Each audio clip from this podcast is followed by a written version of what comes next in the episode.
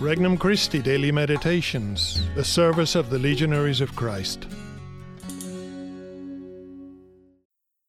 An RC Meditation for November 26th, 2022. Saturday of the 34th week in Ordinary Time. Ready or not? From the Gospel of Luke, chapter 21.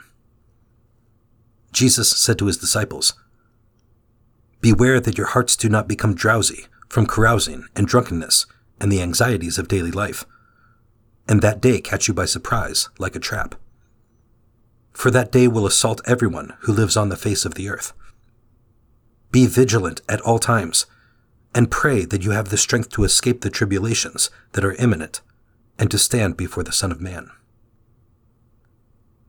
Introductory Prayer Dear Jesus, I believe in you and in the kingdom you are building in and through me. I believe in the value of my sacrifice and struggles united to yours. I hope to arrive to heaven when you say it is time. I wish to spend myself for those I should love the most. Petition Rouse my heart, Lord, to live in you. First reflection Drowsy hearts. Our life is a time of preparation, not only for an eternal friendship with God, but for the assault of the tribulations that must come first. The spiritual battle is real, whether or not we are aware of it, whether or not we want it. We fight each day and in many ways, but the battle is ultimately won in the depths of our hearts.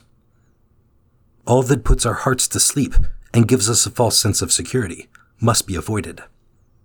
I may not carouse and get drunk in the typical fashion, but do I wander about seeking satisfaction from the world?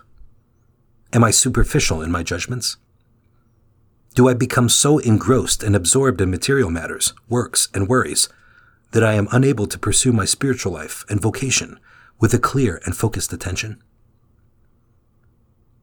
Second reflection that day. It seems that none of us will escape the trial of that last day. For some, it will be sudden and painful. For others, it will be prolonged and difficult. But we are all mortal creatures. The great saints all lived with their end in mind. Death was a healthy meditation that moved them to live the present day to the full. Death is the door to my real life. The anticipation of that day need not rob us of joy. Rather, it must call us to love. How I live this day determines how I will live that day and the everlasting day of eternal life with God. How do I want to live that day? Third reflection Vigilance and Prayer. This is how Jesus invited his closest friends, the apostles, to live that day of his passion. Watch and pray that you may not enter into temptation. The final words of the Our Father must find resonance with how we live. Vigilance requires awareness not only of the enemies and threats that surround us, but also of the weaknesses within us. These elements are at work each day, and so we must be on guard each day to check their influence. This must be the simple and serene priority in our life. But it must always lead us to Christ, to stand before Him sincerely and trustingly in prayer prayer and vigilance lead to each other. If we do not make prayer the air we breathe, we will suffocate in a polluted world. How much importance am I giving to my habits and life of prayer? Conversation with Christ. Grant me, dear Jesus, a sense of urgency. Wake me up from any drowsiness or spiritual carelessness Allow me to see both the threats and opportunities for my life of grace.